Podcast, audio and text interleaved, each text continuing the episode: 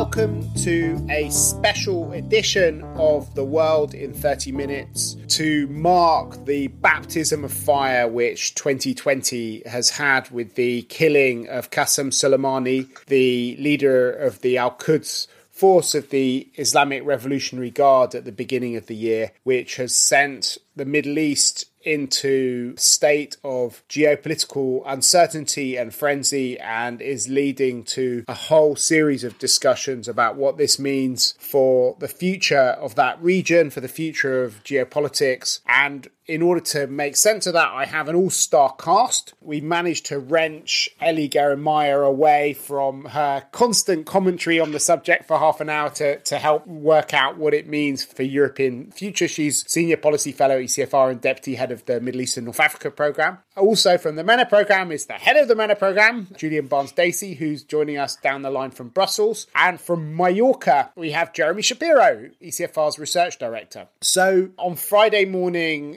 many foreign policy analysts woke up to discover that the US had killed Qasem Soleimani with a targeted drone strike near Baghdad airport. And this was seen, I think, by many in Iran as a, a, de facto declaration of war. And over the last few days, the situation has started escalating in Iraq, in the region. And to help us make sense of what's going on, what it means for the Iran nuclear deal, what it means for the future of the region and America's role within it, but above all, what it means for European foreign policy. We have this special podcast which we're going to put out at the beginning of the week rather than waiting for Friday. Ellie, why don't you kick off and talk to us about what the latest events are in Iran, how it's playing out in Iraq? Sure, Mark. Well, if you're seeing the footage come out of Tehran and the rest of the country over the last few days, you're seeing essentially a sea of, of mourners coming out into the streets as Qasem Soleimani's body has come back from Iraq. He was by no means a uh, you know black or white figure inside of the Iranian political establishment, but I do think that what we're seeing in terms of the crowds gathering is that he was a very symbolically important figure, a popular figure both within the political establishment and he had a base within the streets as well. And the the responses so far from government officials has been uncategorically seeing this as a declaration of war from the United States, being very clear that Iran will respond at a timing and location of its choosing. But also, I think another important message has been that Iran does not want a full fledged military conflict with the United States, and also that it is still open to diplomacy as a way to resolve the conflict. We've had statements from both President Rouhani uh, to this light, and also Iran made an announcement shortly uh, you know, within days of the killing, on, on a day that it was scheduled, uh, regarding its commitments to the nuclear deal, where it has taken what it says is the fifth and final step to reduce compliance. But importantly, it has said that it remains still part of the nuclear deal and that these measures are reversible if all parties can provide uh, what they vouch for under the agreement. So there's a lot of, I think, anger in Iran at the American action. I think there will be some sort of a response. Now it depends, uh, you know, we, we can't right now guess exactly when or where or how that response will come into play.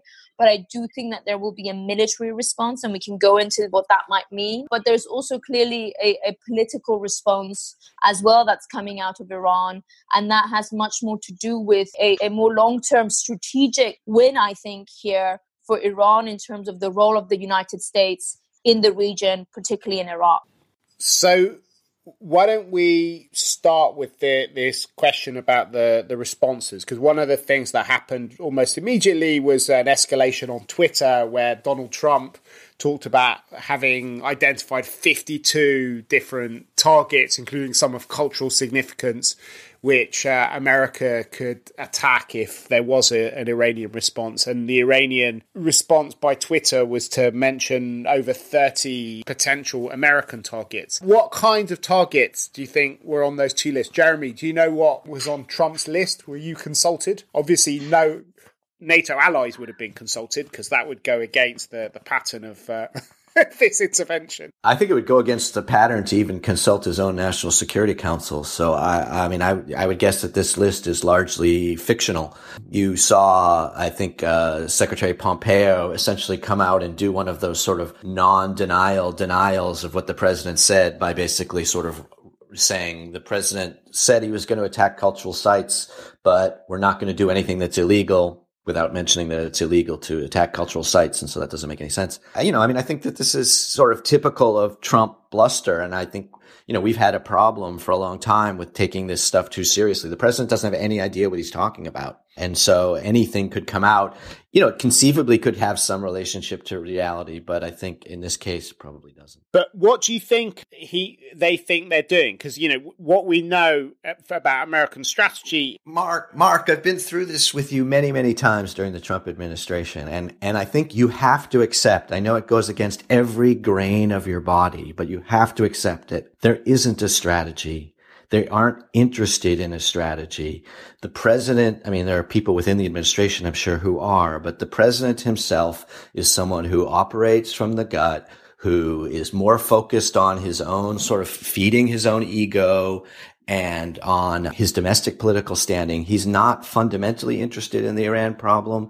He doesn't understand it. He doesn't care about it. And he doesn't want, need, or have a strategy. He can do something today, which is an act of war, and he could do something tomorrow, which is an act of engagement uh, and the exact opposite. And for us to try to, to look at any given incident and to say, oh, here's the trend, here's the strategy, here's what it's going to look for in the future. That's not the way the Trump administration works. But there has been a strategy by the Trump administration, maybe not by Trump, of, of trying to rewire the American foreign policy in the Middle East to create a situation where Iran was beyond the pale. Sure, but the point is that you can't have a, a Trump administration strategy that the president isn't part of. And what that means, as we've seen many, many times in the last years, yes, there are people in the Trump administration, probably Secretary Pompeo is one of them, who have this idea of a maximum pressure campaign, which this assassination seems to fit into. But the Syria withdrawal last month doesn't fit into it. And that's an indication that they these people who are trying to develop a strategy, who probably might not have even been in favor of, uh, of Soleimani's execution, can't count on the president, and we shouldn't count on any consistency coming through. So, yeah, uh, there are, there has been a Trump administration effort, but the president isn't part of it, and he has a really impressive capacity to screw it up, and he'll probably do that again. So the the initial theatre where this is playing out in is in Iraq, which um, you've been following for a long time, Julien. Uh, how do you see the the situation in Iraq developing? Mean, one of the first things that happened was the Iraqi prime minister coming out and condemning this attack. He was apparently engaged in trying to build bridges between the US and Iran and, and the Saudis and had invited Qasem Soleimani there so that he could deliver a message from the Saudis. So it was obviously shocked when uh, when Soleimani was killed. But um, what will happen to Iraq if the Iraqis go through with their threat to kick all American troops out? Well, I think, you know, first and foremost, this is g- going to be the, the prime example of the kind of strategic stupidity of this move. Um, a move that, that was, was outwardly geared at kind of asserting American ascendancy looks almost certain to result in the Americans being pushed out of Iraq and therefore losing their influence in that country and ceding that influence to the Iranians. So, so Qasem Soleimani, of course, in death now is achieving what he really wanted to get, which is the Americans out of the region, out of Iraq, and, and, and Iraq more fully within their sphere. Now, look, the Iraqi parliament have said, have made an initial vote to kick the Americans out. That isn't, it's not a legal step. There's still a long way to see that implemented. But I think it's clear that the writing is on the wall about uh, regarding American influence in Iraq. You saw Trump yesterday coming out saying that we will sanction Iraq to smithereens if they kick us out you know, a, a, step which is sure to ingratiate himself even further with, with the Iraqi political and, and, and popular class. But, you know, beyond that, I think that, that, there's a bunch of other effects that this could have. I mean, one is a movement, a protest, a reform movement that has been bubbling up across Iraq in, in recent months and, and demanding structural changes to a system that is clo- so clearly failing including pushing back against Iranian influence, is now likely to be squeezed aside in this broader kind of geopolitical battle, much as I would add, as, as domestic anti Iranian government sentiment within Iran may now be swept aside by a kind of mobilization of, of nationalist support behind the system. You know, that's a downside to what we're seeing here. And then, you know, from a European perspective, I think one of the big concerns is that the Americans and, and the anti ISIS coalition, who have a large presence in Iraq, who have been supporting the Iraqi government in continued operations, have immediately closed shop. I think as of yesterday or the day before that, there to be no more operations. They're effectively now only staying in Iraq in a force protection capacity. And as you see the US Army potentially kicked out, as you see anti US, potentially anti Western pressure mounting, you know, the, the anti ISIS coalition is, is going to be cut short uh, potentially ended, and there's a lot of fear and a lot of concerns that, that you know enough hasn't been done in terms of consolidating that mission, um, and that ISIS could regroup and find new space. There are ramifications for what goes on in, in Syria. There are a lot of Iraq-centric interests for Europeans, for Westerners that go alongside this broader concern that the Americans and the Iranians uh, might clash head to head right now. Jeremy, what does this mean for the future of NATO and its engagement with Iraq? Because,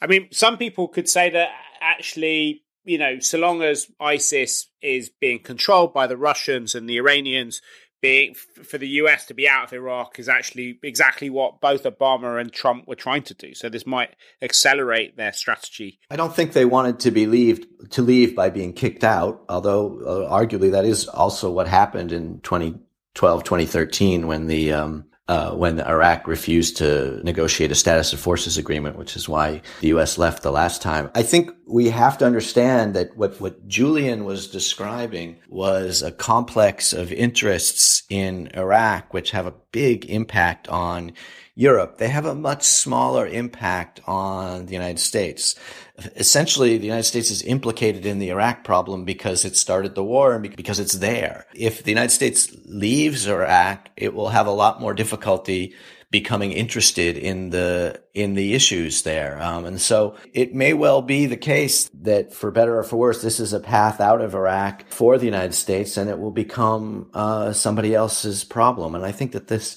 demonstrates that uh, in Washington, these issues you know, they're important. They have political resonance, but they don't really have domestic political impacts at home, except in terms of the reputation of the statesman. They're not, these aren't issues which actually touch people at home besides, you know, the troops actually being out there. And you see that in this weird thing that Julien described, which is that the current mission of the U.S. forces in Iraq is basically to protect themselves. Of course, they could do that much better from the United States. By not being there. Yeah. uh, the best, the best force protection you could possibly have is staying home. Uh, and so they will definitely be able to accomplish that mission better from uh, Texas.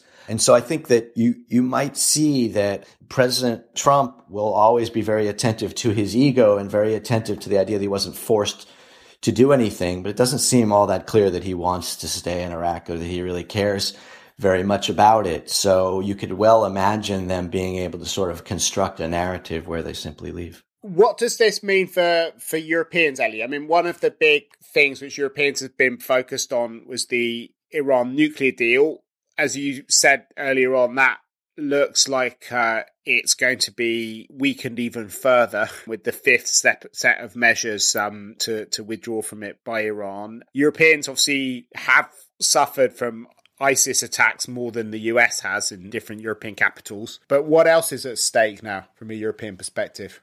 Well, look, Mark, I think we are sadly back in a position where there is a risk of military escalation on Europe's doorsteps. There was a fear of this happening I think back in May when the US reimposed uh, essentially an oil embargo on Iran and we had skirmishes on the, the Strait of Hormuz. I think that since then it's been periodic, you know, uh, essentially one or two month cooling periods before something inevitably went pop in the region. And now I, I fear we're in a phase where this tit for tat escalation is becoming more and more severe between the US and Iran. And uh, frankly, the Europeans are left uh, stuck in the middle with their troops on the ground potentially caught in the crossfire. You know, we've gone from six months ago attacks against military installations, oil installations, drones, to now the US killing one of the top Iranian state officials. So it has heated up fairly quickly. One of the things that I think is as much a problem for Tehran as it is for European capitals is what Jeremy was alluding to is there's really no knowing what Trump wants on Iran. There was this hope uh, back in September uh, with President Macron's initiative that Trump was interested in a genuine diplomatic process. And now I think with this escalatory step from the United States, any hope for a, a real breakthrough under the, the Trump administration, or at least his, his remainder of term in this term of office up to November ha- has really been quashed. And so for, for Europeans, I think that the ambitious, you know, Macron plan that was at play is, is no longer realistic. The best that can be hoped for is that through mediation with Washington and Tehran, but also with other actors in the Middle East, like the United Arab Emirates, like Oman, like Iraq, or even Saudi Arabia, none of these regional countries want a, a real flaming hot conflict on their doorsteps. That's an interest shared with Europe. And I think Europeans should capitalize on that to create at least longer cooling off periods uh, between Iran and the United States. And a second area where I do think Europeans have a, a role to play is really finding a pathway to prevent further expansion of Iran's nuclear program. It's very interesting that Iran has said it remains part of the deal. It really was a potential option that Iran could have withdrawn from the agreement in light of the killing of Soleimani and ratcheted up its enrichment and announced very high levels of enrichment.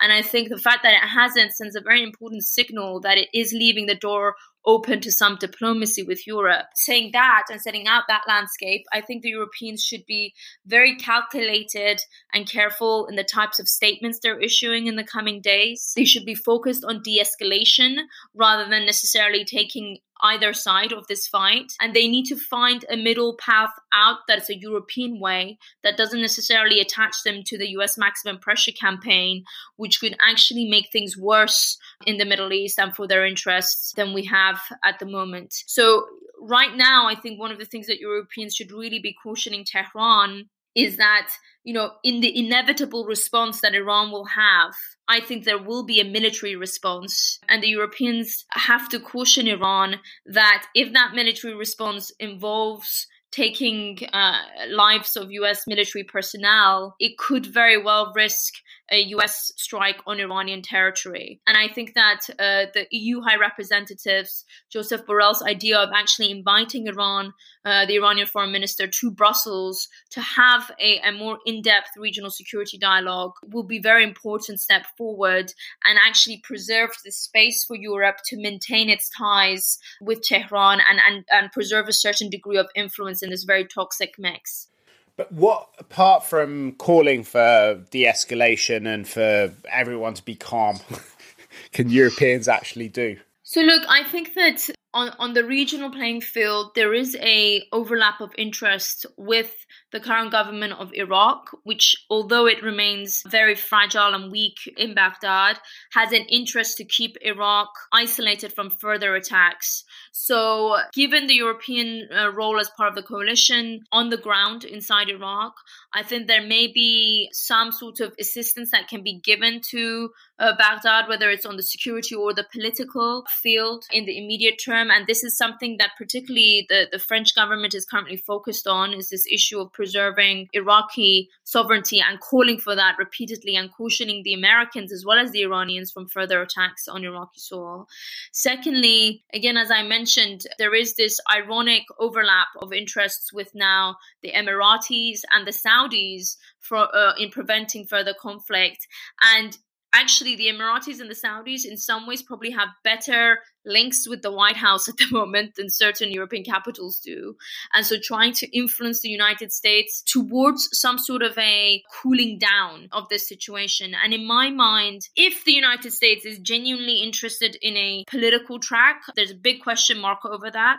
There is still the option on the table to come out of this situation by signaling to Iran that there can be some sort of a creative economic easing of sanctions that could perhaps reset the escalation game back to zero in a way uh, for at least a longer period of time. And finally, I do think that the main role that the Europeans have in this game is how far they allow the nuclear issue to escalate amidst all of this. That's perhaps the one area where Europe could actively do something. It's again, Iran now has the option to significantly ratchet up its nuclear program should it choose to do so. And in the meantime, if, for example, Europe can, and this is, I recognize, an incredibly small, piecemeal step, but nevertheless, if Europe can, for example, operationalize this special purpose vehicle for trade with Iran, the INSTEX mechanism, that is a small step that signals to Iran that Europe is still in the game when it comes to the JCPOA. And let's remember, Instex is still only meant to be for humanitarian trade for the foreseeable future, and so that doesn't place the uh, Europeans in a heated clash uh, with the US. Then, you know, the Europeans are probably likely, if not Im- imminently, but in the coming week, to consider triggering the so called dispute resolution mechanism of the nuclear deal, which takes this agreement into a whole new chapter. And I think if they choose to do that, they really need to use this as an opportunity to actually find some sort of an interim arrangement with Iran that keeps certain caps on Iran's nuclear program, even though it, it falls short of the original JCPOA. So, does does everyone agree that this is basically a catastrophe that is going to make a war much more likely? Because there is a sort of alternative explanation for what's going on, which is that essentially before Trump took this step, there was a general consensus in all Middle Eastern capitals that Trump was not going to respond to any Iranian provocations, particularly after the attacks on Saudi Aramco and and the uh, oil fields and various other things which had been done with impunity. Iran had a, a sense that um, it was able to do whatever it wanted with total impunity and was therefore in danger of significantly overstepping and could potentially uh, have stumbled into a kind of war. Whereas this, you know, at the very least, could be seen as an attempt to, to re-establish deterrence to show that there are red lines to what Iran is doing in the region. And obviously, simultaneously, if Iran does react in a kind of aggressive way, from an American perspective, does help to recreate a, a kind of Western coalition and to heal some of the differences between uh, Washington and, and European capitals, which have been while the JCPOA was still alive. And if this is kind of finally kills the JCPOA, then then it would mean that, that the sort of transatlantic unity was was restored.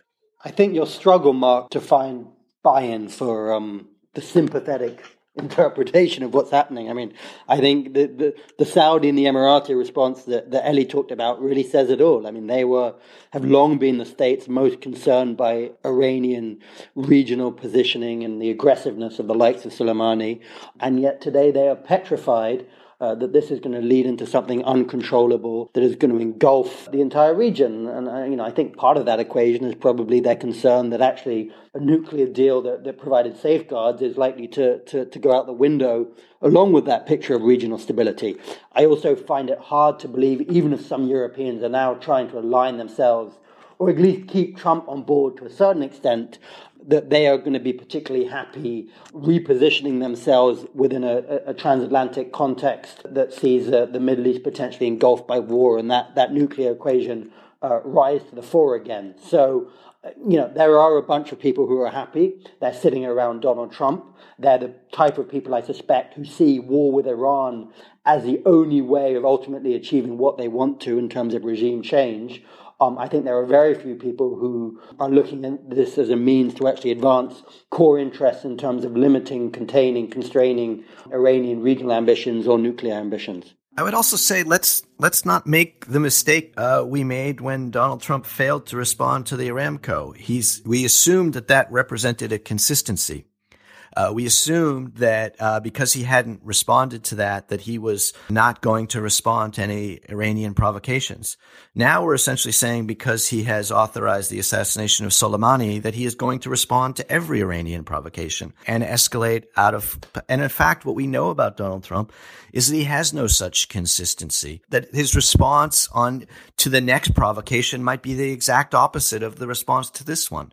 And so I don't think we can assume that this will escalate out of out of bounds. I think we might assume that in fact he will grow scared of this war. He's more scared of this war than the Saudis. He is certainly a lot more scared of it than his advisors, and he might push back on them. I suppose the point I was trying to make that rather than seeing this necessarily as as a kind of path to war, what it could be about is about regaining some credibility and unpredictability which therefore keeps people guessing. And that's what deterrence is usually based on is is a sense that you don't know and therefore it, it introduces an element of risk which could actually end up having a, a, kind of salutary effect on a lot of the regional actors' behavior. And if it is forcing the Saudis and the, the Emiratis and others to now sue for peace instead of asking the US to bomb Tehran, which is what they've been doing for most of the last decade, that could be quite a good thing as well, no?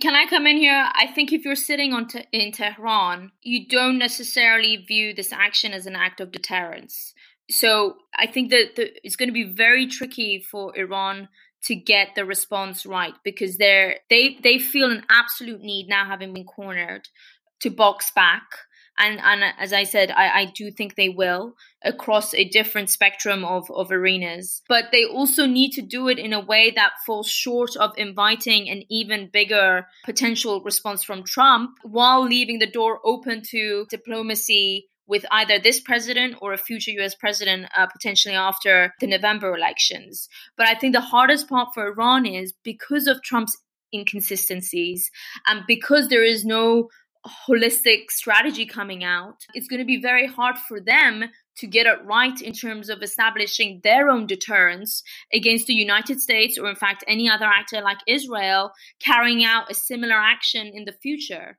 And we know that at a time and place of its choosing, I think Iran will respond. As I said, I don't think the supreme leader of Iran is interested in inviting a, a full fledged conflict. But there is also another issue, which we haven't alluded to, is Iran has connections to a whole range of actors across the region, some of them under command and control, others not necessarily so. And the United States is currently taking the position that, like in Iraq, any action by any Iranian allied groups against its interests will be the responsibility of Iran. So, in a way, this opens up a whole new field for potential miscalculation on either the Iranian side or groups allied to them to overstretch and, and, and respond in such a way to this attack that invites further, I think, retaliation from the US side. But I don't think we should either be, you know, we shouldn't be downplaying the significance of what this could all mean either. Yes, it could all blow over uh, Trump's mind, but for Tehran, this has been a very significant episode in their relationship with the United States. But presumably, if his goal is to get out of the Middle East, the more he succeeds in that, the less Iran can actually punish him because most of the levers that Iran has are about, you know, putting pressure on American boots on the ground in different places. So if the boots leave, then so does Iranian leverage. Yeah, so maybe Iran and the United States have the same goal here, which is both they both want to get the United States out and they can both leave and declare and both declare victory. I think that would be great for everybody, I guess, except probably for Europeans and for Iraq. But I think that the fundamental point is that the president, even though he probably has a sort of overall sense that he'd like to be out, has no idea how to do it and has no plan for doing it and is subject to getting sucked back in when uh, leaving makes him look weak. And I think that this is what both Julien and Elliot were sort of emphasizing, which is that the president doesn't want to look weak, he, but he doesn't really have a plan for either regime change in Iran or for U.S. withdrawal from, from Iraq and from the Middle East more generally. So he's stuck sort of lashing out and then not responding and then saying he doesn't care and then lashing out again. And that that cycle is kind of likely to repeat. So it's easy to imagine, for example, that there is some sort of confusing Iranian attack on U.S. interests that comes through some proxy. And then the president's advisors come to him and say, okay, now we have to, you know, restore deterrence and respond in this massive way. And he's confronted with this war that he doesn't want and he simply refuses to do it. And so then we're back in the, in the previous part of the cycle. And I think, you know, that's essentially where we're stuck because the U.S. doesn't have a plan, because it's a completely unpredictable actor, and because even the people who are capable of formulating a plan within the administration aren't able to get the president on board with one. It means that we, we really don't have any idea what the U.S. reaction to any given Iranian action will be.